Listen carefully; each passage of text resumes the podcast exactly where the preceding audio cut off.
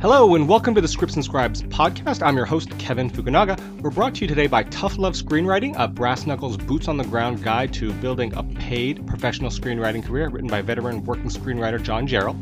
Available now on Amazon.com, and there's a link on our site for your convenience. And for more great interviews and resources on the craft and business of writing, be sure to check out our companion website, scriptsandscribes.com. But first, we have on the show a lit manager and producer who's been a story analyst at CAA, an assistant at the Gotham Group, and head of the story department Resolution before being promoted to agent there.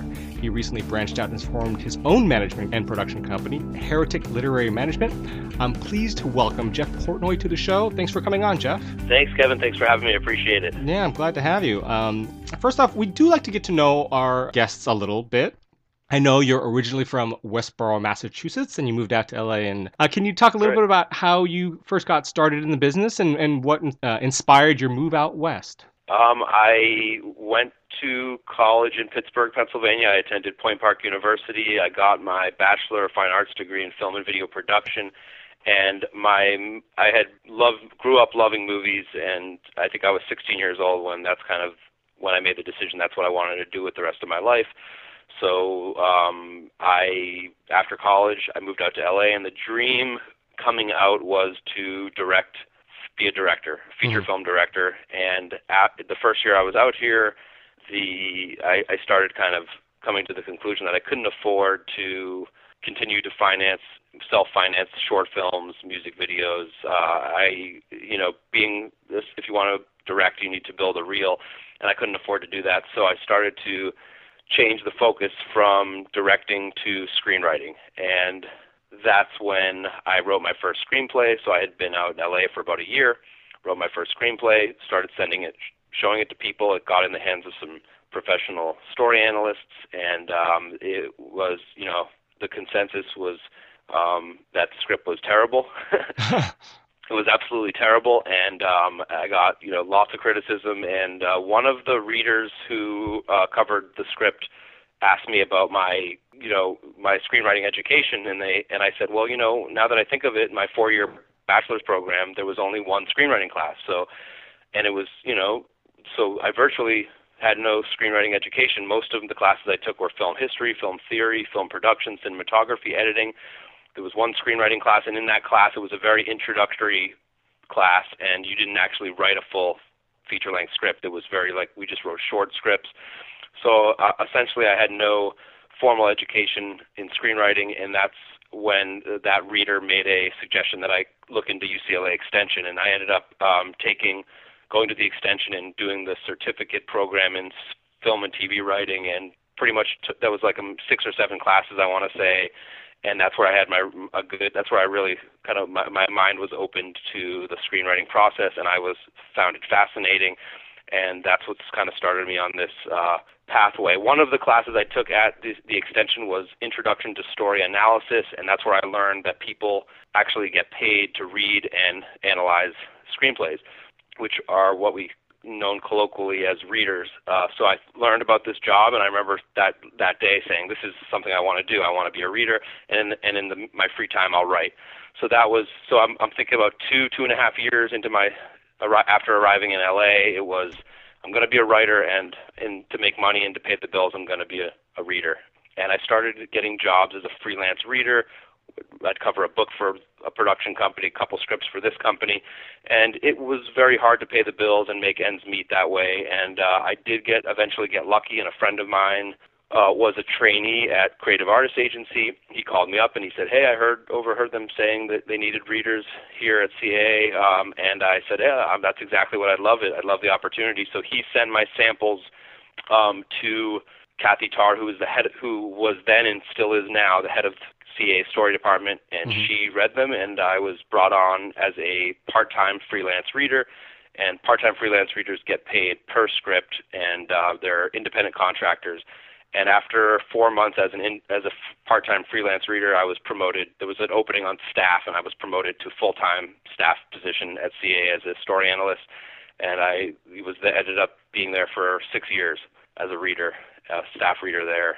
And um, so that's let's see, six, seven, eight. That's eight, about eight years, eight and a half years um, of that decade we were talking about earlier. Right. After after being a analyst for about four and a half, five years, I came to the conclusion that I, and having tried to write a few more scripts since I started at CAA, I, I came to the conclusion that I was better. I'm better at giving other writers objective feedback on their scripts and helping them solve, diagnose, and solve problems in their scripts.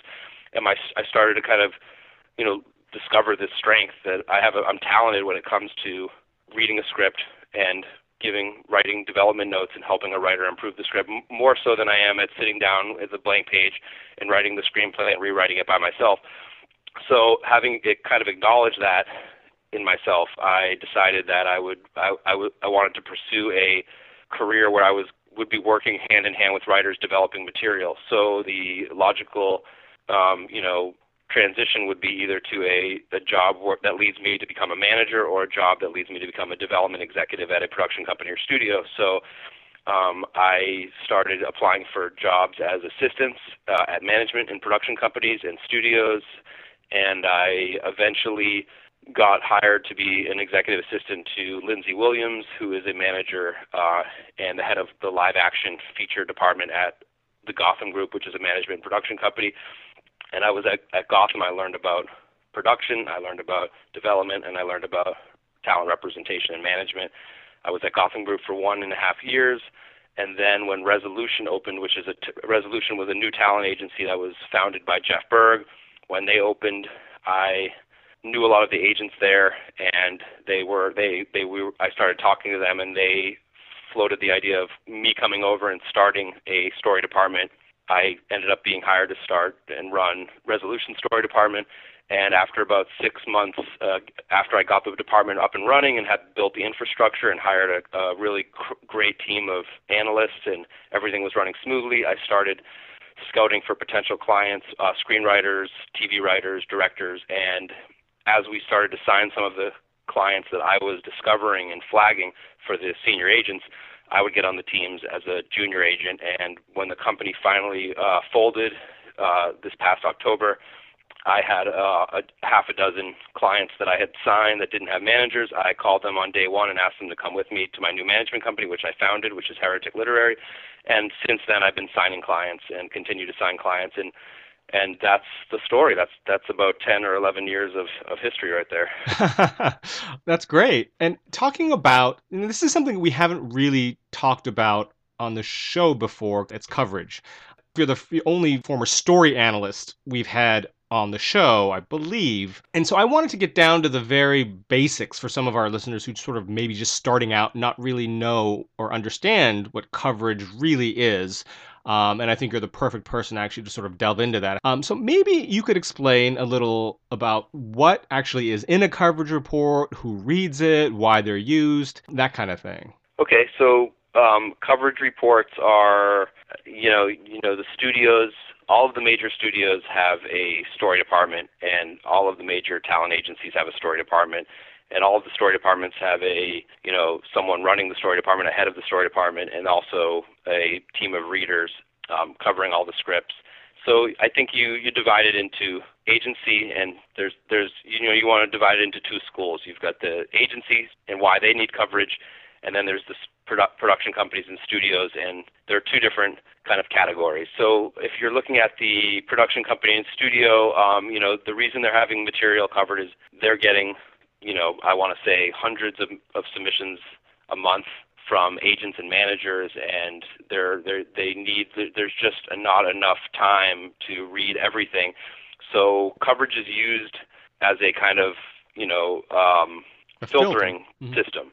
So someone could read, you know, if a if a script comes in and they'll have a, one of their analysts read it, and if it if it meets a certain criteria and it's above a certain threshold of quality, maybe an executive will read it, and then it'll go up to the, the it'll go up the flagpole from there. And if it's but if it's kind of gets poor coverage, it might that might kind of kill it in its infancy, so to speak, and it won't go any further than that. I mean, they have only so much time. There's not enough time to read every single script. Um, and sometimes the concept of the story or the premise just simply isn't something the company is in, interested in doing, even if the execution is great. So they read the log line.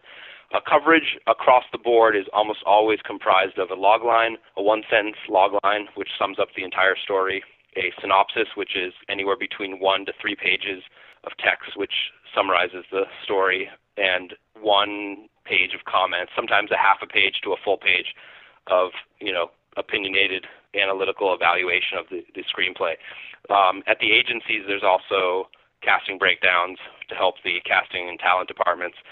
And um, now the agency, it's completely different. You know, with the with the production companies and studios, it's the question is the question the reader is posed with, sh- you know, should we make this or should we not, or or is it a maybe? It's like basically it's pass or recommend or consider. So yes, maybe, yes, no, maybe. That's pass, recommend, consider. So basically, that's all a buyer or a financier or a producer is thinking about. Should we consider acquiring the rights to this, developing it, producing it, and distributing it? So it's really a simple. It's a more of a simple uh, question over at the production side of the business because that's all. Those are the only three questions: Is it yes, no, or is it maybe? And mm-hmm. if it's maybe, what what can be done to improve the script to make it a yes? Uh, at the agency level, it's a lot different because you have coverage coming in for any, over a dozen different reasons. Uh, when I was at Resolution, coverage might have come in for, you know, a script was submitted for coverage because we represented the uh, screenwriter or author of a book, and we needed to get coverage to share with internally amongst all of the agents. Sometimes we got coverage in because for a potential client consideration, a manager might have sent an agent a, a script saying you should want might want to consider repping my client. They're looking for an agent. Um, we got those coming in from lots of different places. Cl- other clients of ours sending in a friend of a script written by a friend of theirs saying, "This is a colleague or friend of mine. Would you guys consider representing them?" So there was potential representation consideration. We had client scripts. We also got scripts in that were open directing assignments, open casting assignments, and open writing assignments at studios the way those these scripts are covered is different than a production company or studio. So if you are re- analyzing a screenplay that is set up at Warner Brothers with a major A-list producer attached to it, and there's already uh, talent attached to that project, then the it's a job for a client at the at the agency. So it's not you don't you don't really you wouldn't really pass on that screenplay because it's set up in a major studio, it's a job, and we could get one of our clients uh, attached either as a writer, director, actor. And um, now you still, in the comments section, would discuss what the pros and cons, the strengths and weaknesses of the script, but you would never pass on it because you know we might have we might have a direct we you know we represent any at any given time any agency represents a, a wide spectrum of talent any up and coming directors all the way to seasoned veterans so maybe it's based on the comments. It's not something for a seasoned veteran, but it might be something for an up and coming director that's coming from music videos or short films. So there's much broader scope on the agency of why something's being covered and how to go about covering the, that material. And we also would get material for in for financing, um, trying to package and finance a project. Uh, there was a lot of different reasons, and uh, so yeah, it was, it was a little more complicated on the agency side and uh, that's the, the that's basically it. I mean, it's just too much. You know, we we were getting at some months there would be 100 submissions, 100 100 coverage requests. The agents are swamped. They depend on the coverage to help kind of prioritize their reading slate. What, what are they going to read first? Um, you know, what elements are attached to, the, to what projects, and is the coverage positive or negative? So yeah, that's pretty much you know the coverage world in a nutshell. Mm-hmm. Now, a lot of agencies will kick back unsolicited submissions. Maybe you could explain sort of the rationale for that and also releases, if sometimes they are accepted, but writers have to sign releases. So maybe you can just touch a little bit about that. Yeah, absolutely. So, you know, most agencies do not accept unsolicited submissions, and that's because they are trying to protect themselves against potential litigation in the sense that someone sends a script in if it were formally accepted and someone read the script at the agency and then they passed on it, and then you know agencies represent many, many, many writers, and they represent over when years some writers come and go, and there's over a course of five years they might represent over a hundred writers, and one of those writers might have an idea that's similar to an idea that that a writer sends in as an unsolicited submission, and then they they say you took my idea, I sent my idea in, and you guys stole it. So it's really a, a legal thing. I mean, if you know, they the bigger the agency and the more money it has, the bigger a target for litigation it is, and therefore it is going to try to limit that, you know, their liability by not accepting unsolicited submissions. The smaller uh, uh, an agency or management company is, the less of a target is, the less likely they'll be a target of litigation, and the more likely they are to accept uh, unsolicited submissions. And um, so it's really a legal issue. And the, and a release is basically in in the event that uh, someone does send in an unsolicited, you know, submission query and an agent or coordinator says, "Yeah, I'd love to," or an assistant says, "Yeah, let's read this, but you have to sign the release." The release is basically a layer of protection saying, if you sign this, you can't come back in a year or two and say, you, you know, one of your clients made a film with a similar idea, and it's I want I'd like you took it you took my idea, now I'm going to sue you. Um, so it's just an added layer of protection, legal protection, and it's you know when you're dealing with, with when you get hundreds of submission queries and unsolicited queries every week, you have to you know you never know when one of them could result in you know litigation, so you have to protect yourself. So yeah, absolutely, it's that's pretty much why they have it, and uh, it's to protect them. It's not really to protect the writer. It's to protect the agency.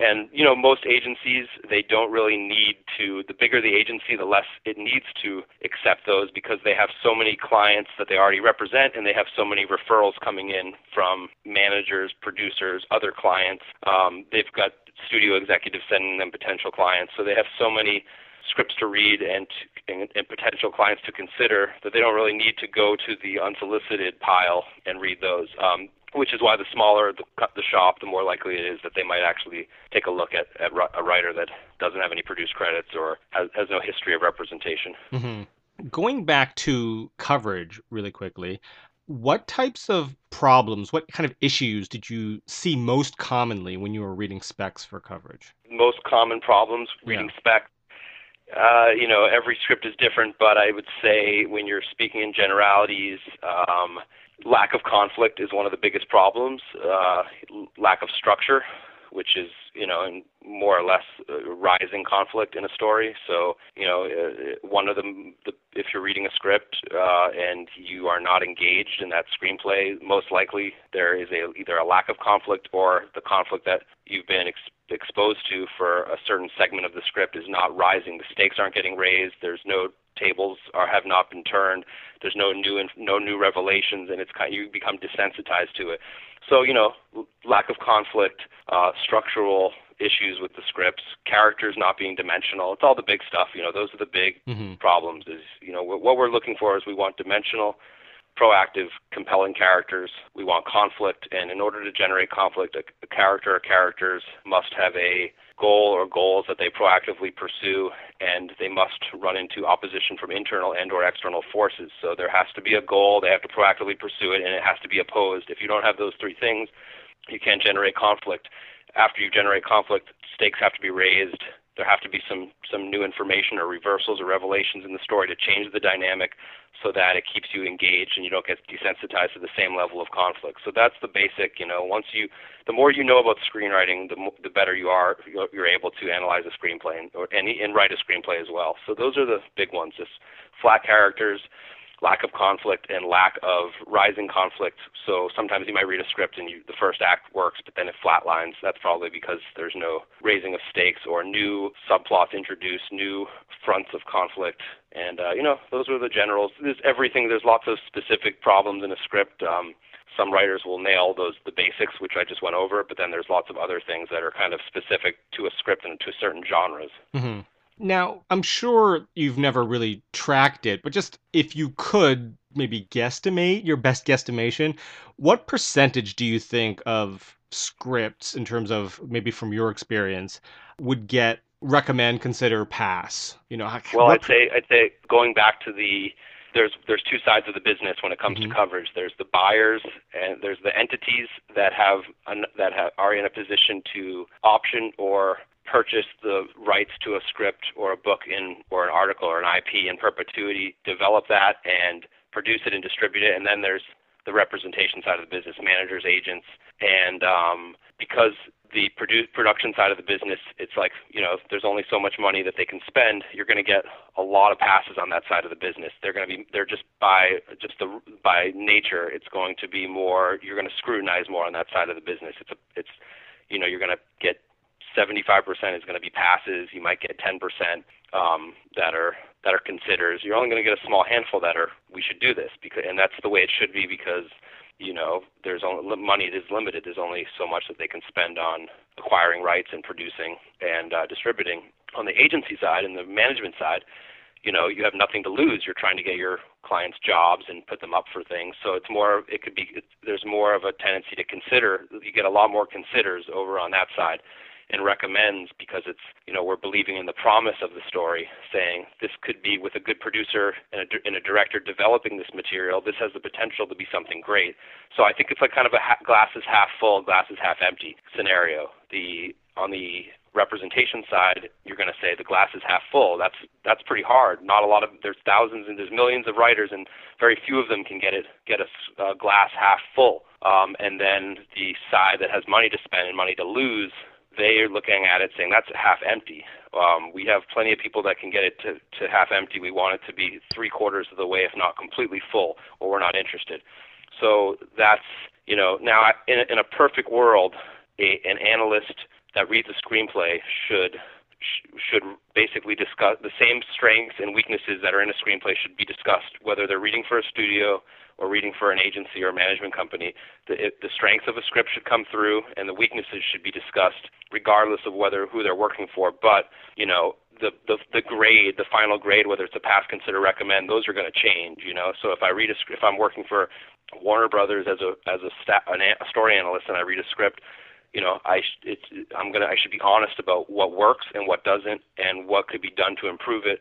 And I but I might say, but this is a a mild consider. Whereas if I'm at an agency, I might say this is a, um, you know, I should say talk about the very same things. This is what works. This is what doesn't. This is what could be done to improve it. However, this is definitely a strong consider, or this is a recommend because it's such a commercial concept, and with the right cast, and with the right director, and with the right marketing strategy and, and a strategic release date, this could be a huge hit. Because you've got to remember that that the success of a film, of a feature film as well as a television series is uh, a culmination of many things and not just the screenplay. So that's something we always remember on the representation side is that a script could be elevated by its cast, by its director. It could be developed by the director. Usually they are developed once there's a director on board, producer on board, and marketing is a big deal. And it could be a, a film could be a huge success. Where at the studio side, you're going to be it's just a tendency to be a little more scrutiny on a script and there's so yeah, that's by usually there's a lot more passes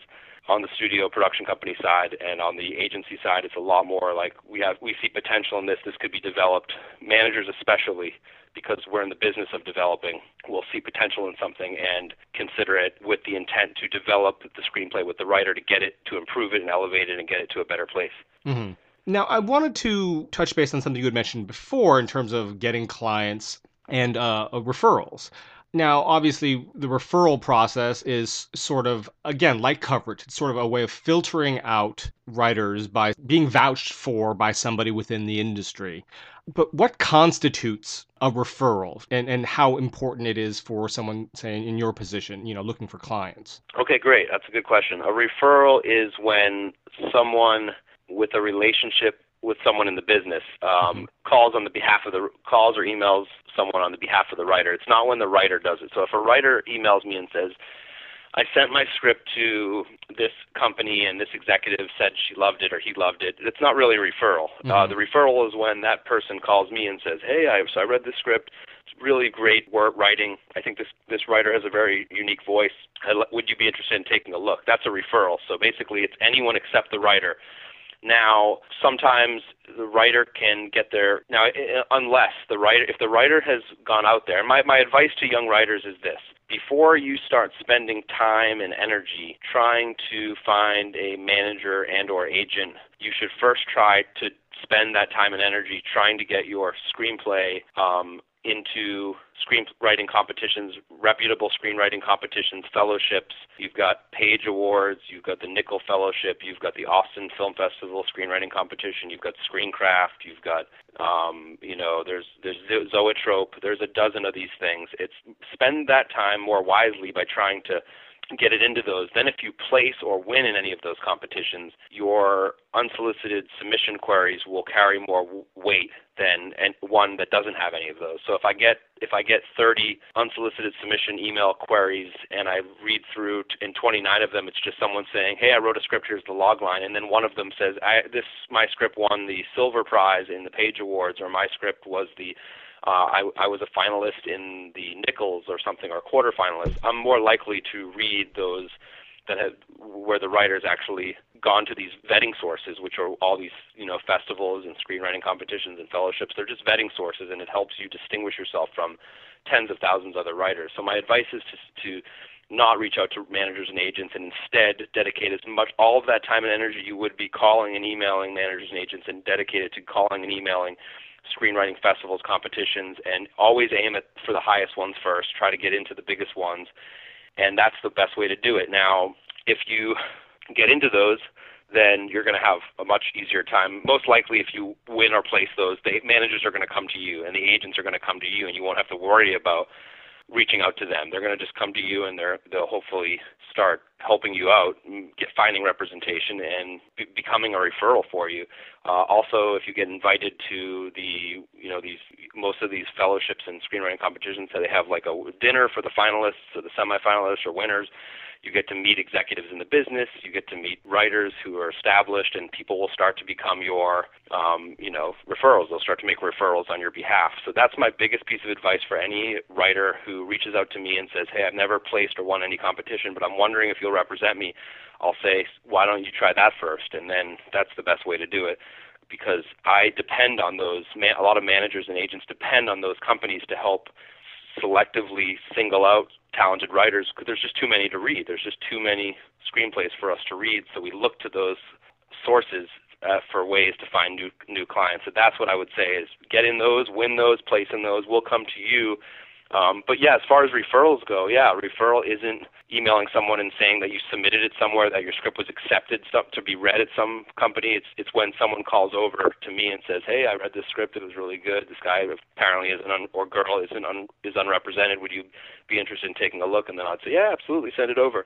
So that's you know technically what a referral is. Is I get a lot of emails from writers where they'll they'll say, um, hey, I, you know, this executive said he would read it. An executive at this company said he would read my script, or is excited about my script, or it's not really. If they're not willing to pick up the phone and call me or email me, if the, then it's not really a referral, unfortunately. Mm-hmm. And in addition to being that sort of filtering service, also it shows that they have some sort of initiative that they're seeking out not just agents and managers, but places they can go to get read, to get sold, talking to executives, producers, and development people.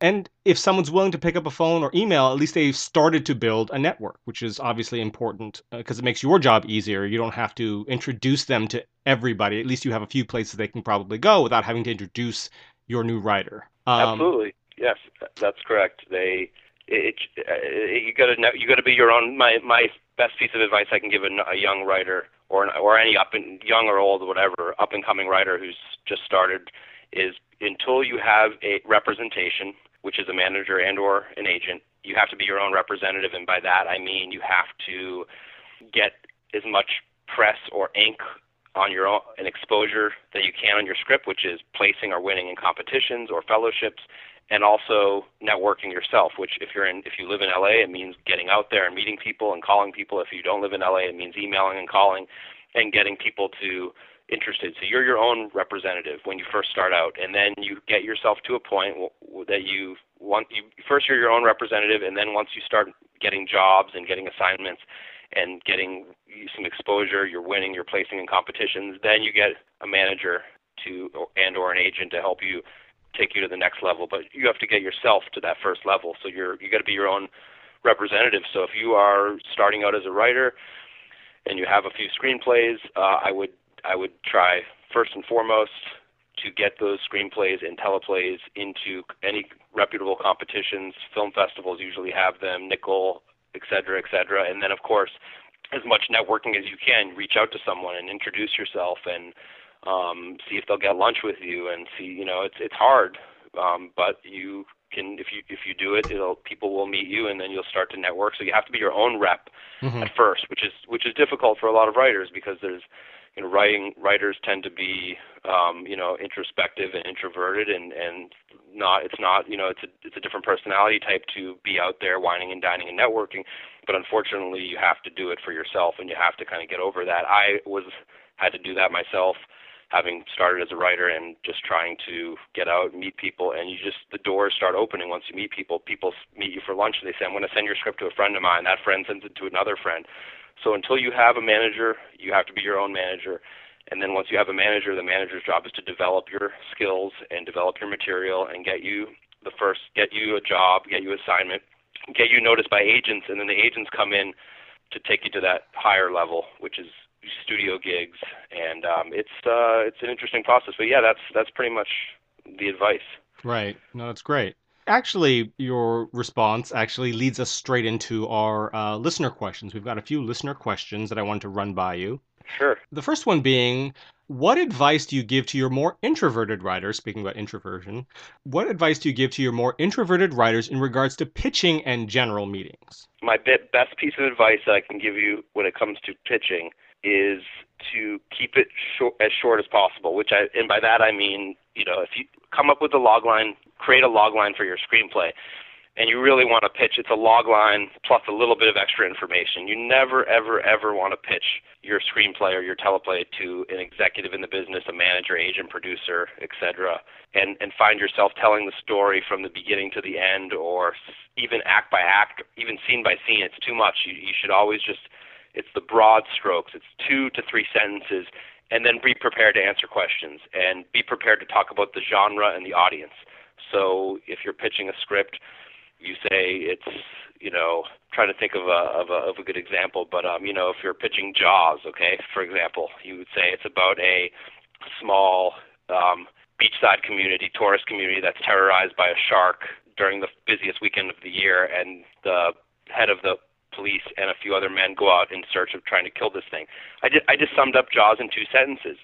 And and then it's a horror. I might I might add on. It's a horror film. It's got you might talk about the themes, um, a little little extra, and that's it. You, you literally two less than two minutes, and they should know the whole. That's it. That's what they want. They want to hear the broad strokes and see it in one two sentences. Maybe hear a little bit about what movie. You could also say it's this movie meets that movie.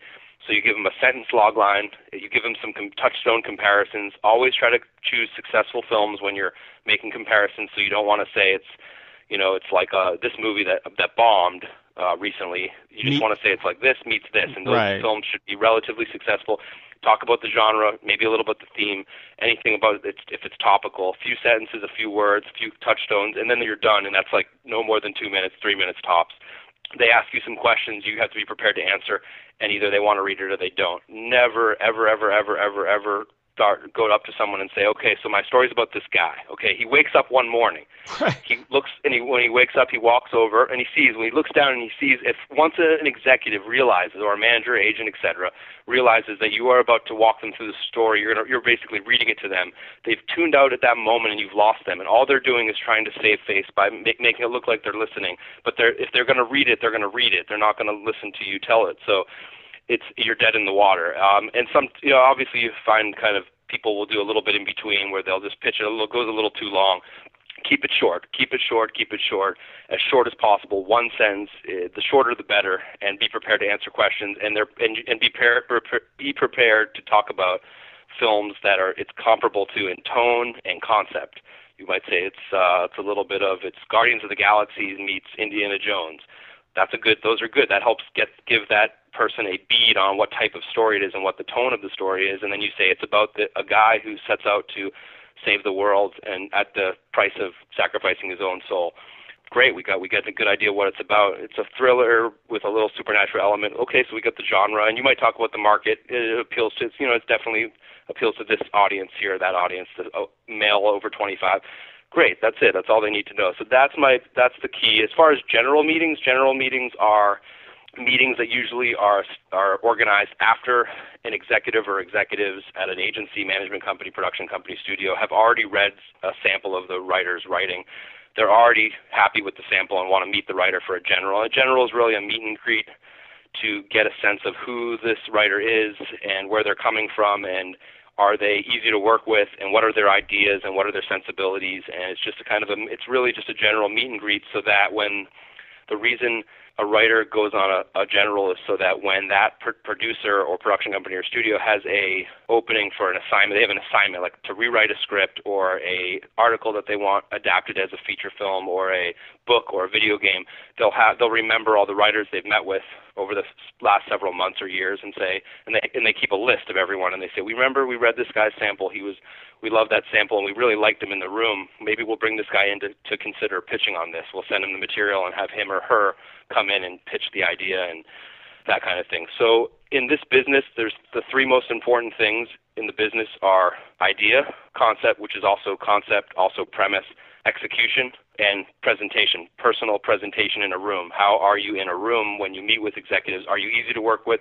If they su- make a suggestion, if you say no, that that's a stupid idea, then they might write note down. This person's difficult to work with. We don't want to work with them. If you make a suggestion and, and the writer says, that's actually a cool idea. Let's explore that. You know, actually, if we did that, then maybe this would be this would happen. Then they're okay. This person's someone that's amenable to our notes and is going to be easy and enjoyable to work with. So first you have to have a good idea, a good hook, a good premise. You have to execute. That's really important. And then, mm-hmm. of course, once you've executed and you get into the room with the executives, you have to convey a sense, convey to them that you are easy to work with, but not necessarily you're going to be roll, they could roll over you, but you're you're open to ideas. You're you'll you'll explore them and see them through. If they work, great. You're you you just want the best script possible. You'll implement them. If the ideas don't work, you will in a very polite way explain why that you you say I've tried this idea you gave the suggestion I tried it I try you know it just simply doesn't work and explain why. You have to present your case and state it and that's how you do it in a civilized manner and not just be closed-minded. So those are the three most important things in as a writer is you have to have ideas that are different that have hooks that are clever um, and then you have to execute really well. And then of course you got to be good in a room. Mm-hmm. Now, the next one is what are your views on representing writers that are not based in Los Angeles? Um, I when you so when you represent a writer that's not based in Los Angeles, all it's it's kind of like there's there's two sides of the coin. There's if they write something and you can you can go out with that piece of material and by go out with I mean shopping it to producers and studios and financiers and buyers in general. And if it sells, it sells. If it doesn't, it doesn't. Um, but if someone reads the script and says, well, this isn't for us, but we'd like to meet with the writer for a potential assignment, if the writer can't attend a meeting, then it's going to be very difficult them, for them to win an assignment at a studio or production company. So I, from time to, I do have several clients who do not live in Los Angeles, and what I do with them is uh, I they write specs. I shop those specs and try to sell those specs, try to get those set up if I succeed, that's great. If, if for some reason someone reads one of those and says we want to meet with these writers, then what I do is I note that down and, and I'll, I keep notes of everyone who's interested in meeting with them. And if they're ever in Los Angeles, I set meetings for those clients if they're visiting LA. If they don't visit LA, then they're never going to meet those people, and it's it's either a sell or don't sell kind of situation. So um, it's harder. I, I'm I, I would say this when I'm considering representing a client, if they don't live in Los Angeles and they're not going to be visiting a lot, I would I, I would hope the quality of their work compensates for the fact that they're not going to be able to take a lot of general meetings and go up for assignments. So I'm looking for a stronger sample.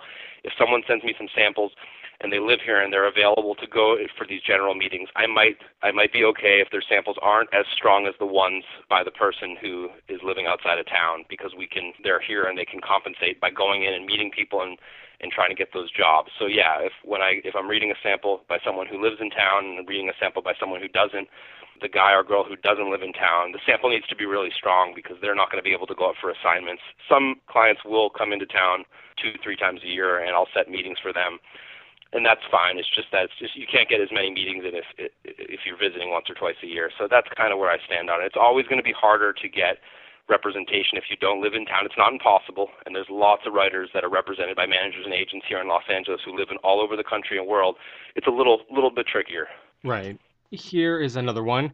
Do you ever pass on scripts and hence writers that you actually like for reasons unrelated to the script or the writing? For example, if you represent like a half a dozen horror writers already on your you know in your roster. What would you do in that situation, for example? I see what you're. That's a good question. Um, yeah, I could see that being a problem if you if you represent uh, uh too many writers who write in a specific genre, then you might yeah i think you can only you can only represent a certain amount of writers in a certain type of genre but at the same time if they you know just i think it just depends on the strength of the writing if it's really good i don't think it matters it's just if the if the if there's a great idea and great execution you, know it, you just have to you know I, i'll represent multiple writers who write in the same genre i think there's a certain limit i haven't reached that limit with any genre yet but i think there is a limit and um, um, but yeah, I mean, it's really the execution. If it's really, really good, I, I think the more, let's say, I, I have ten writers who write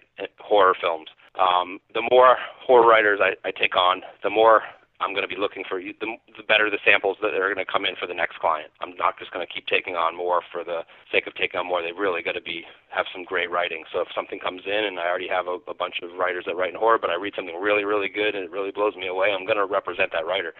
Um, but yeah, I think it's it could have an effect. If there's a glut, I think you could be less likely to take someone on. Mm-hmm. And lastly, do you seek out diverse writers, or do you just go by referrals, contest winners, who's hot right now, etc.? I mean, I guess does diversity play a role in your selection process, or is it just about the writing and the ink on their resume, that sort of heat? Uh, I sign. It's it's the the, the elements that I factor in when I'm deciding to represent someone is the their commercial sensibility, the execution and their right of their talent on the page, and as I mentioned before, their location where they live does t- factor in. Not com- it's not a make or break, but you know where they live and are they willing to come out for meetings.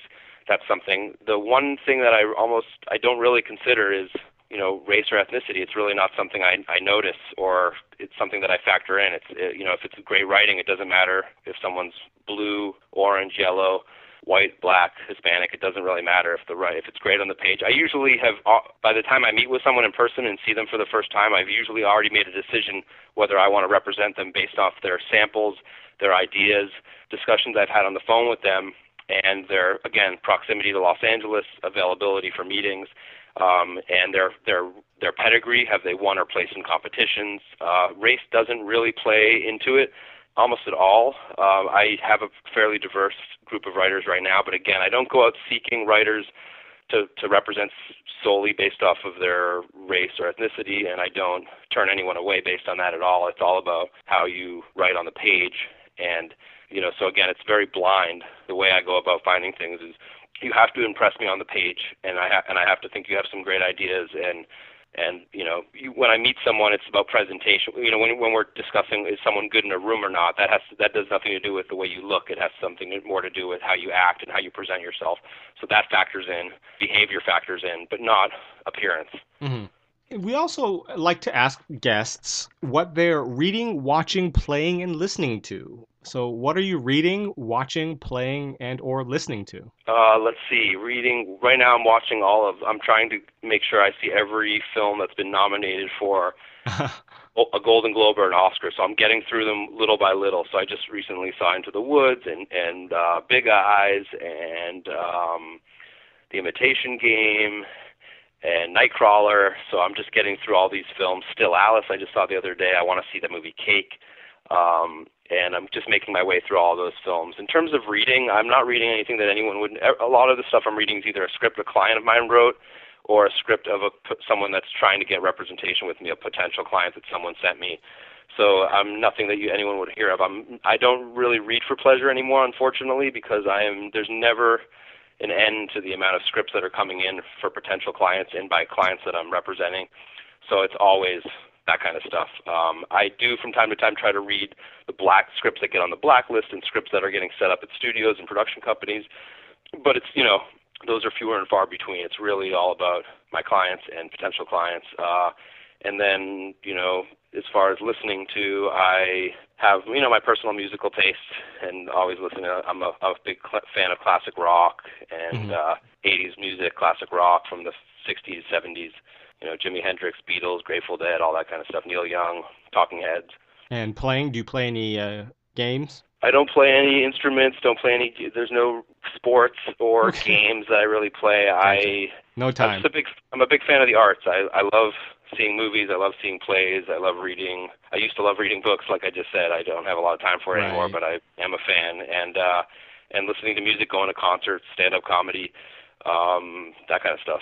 Gotcha. Full slate. And lastly, is there any final advice you have for aspiring screenwriters or anything else you'd like to share? Yeah, I would. I, I think the the biggest piece of advice that I think a writer, aspiring screenwriters could take away from this podcast is you can never learn too much. Like I had my bachelor's degree in film and video production. I could have easily kind of said, I'm not gonna. I'm, I'll just read a crack a book, or I'll just write, and I don't. I can be self-taught. I think it's you can always learn more. If I had the time, I would, and I would. I would go and continue taking classes at UCLA Extension and you know, whatever college has classes that you can just take as adult continuing education. I would love to. I, I still do an online class from time to time. You you work with writers that have worked in the business, and there's always something new you can learn.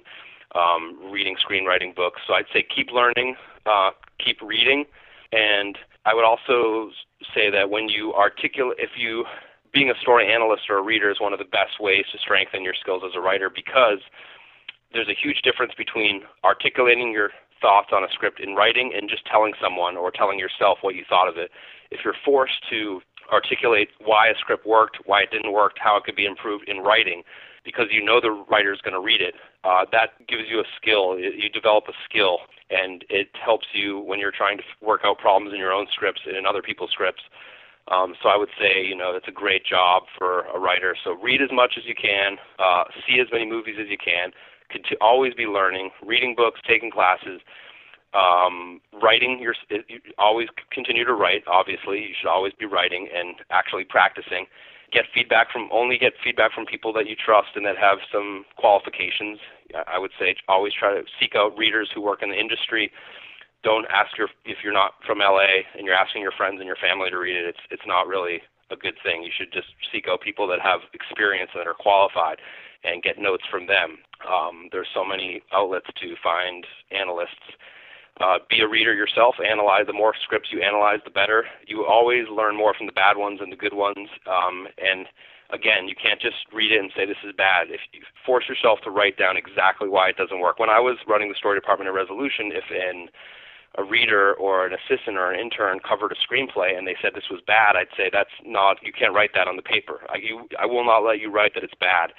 I need you to tell me why it lost your attention and exactly what happened in the story that lost your attention. So, for example, if the character uh, achieved uh, uh, obtained their goal too early in the story and there was no new goal set and there's no new opposition set and there's no con- therefore there's no conflict then you aren't re- paying attention anymore. You're having you're forcing yourself to turn the page. You're not it's not pulling you forward. You're not engaged anymore that's what I want you to say. I want you to say, as a result of the character achieving their goal too early and no new fronts of uh, no new, new goals being set, and new conflicts being established, this loses the interest of the reader and won't will not engage an audience. That's how you say it. You don't say it's bad. So you have to get used to technically saying, you know, it's like a doctor. If you go to the doctor and you're sick, the doctor's going to tell you exactly what's causing it and why. He's not just going to say, you know, you're sick. You know, right. You're you, you're to eat, drink some soup or something. You know, I don't really know, but something's obviously not wrong. So if you want to, you know, if you really want to take writing seriously, you need to learn exactly what it is. You know, if you want to be a car manufacturer or, or a, a car designer, you have to know exactly if something's not working. You have to lift up the hood and find out exactly what what it is that, on a subconscious level, made you not engaged anymore in the script. Um, so I wouldn't let people say that. I wouldn't let people write those things. I would force them to tell me exactly what it was, and they would be it would be tough sometimes. They they weren't used to tell, articulating verbally or in writing why exactly something stopped having their interest. Mm-hmm. And um, and then and then my last piece is just to reiterate is just once you do have some material, you need to be your own representative. Do as much net. Move to Los Angeles is a huge was a huge step. Biggest step you'll ever take in your career is moving here. Um, being your own representative, networking. Even if you don't like it, you got to do it. And then trying to place and win competitions. Uh, that'll that'll result in managers and reps coming to you versus you go- going to them. St- find a way to stand out. Your story's not going to st- make you stand out. Your idea is not going to make you stand out. It's just going to be if you are quarterfinalist, semifinalist, finalist, you win some competition, it's going to get some press. You're going to get in the trades. People are going to call you and they're going to want to read your scripts. They're going to want to meet you. Um, so yeah, the best thing you can do is all of those things.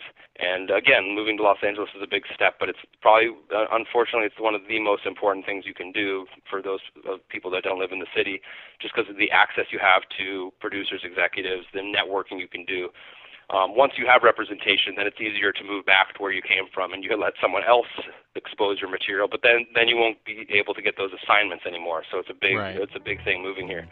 So yeah, that's a lot of. I know that's a lot of advice, but no, it's great. It's all good advice. Yeah. Uh, well, thanks for coming on the show, Jeff. I appreciate it. Well, thanks for having me. I appreciate it, Kevin. You can follow Jeff on Twitter at Jeff underscore Portnoy. And uh, for the latest updates on recently released and upcoming interviews and features, you can follow us on Twitter at Script Scribes. You can also find us on Facebook and Google Plus. Thanks for listening.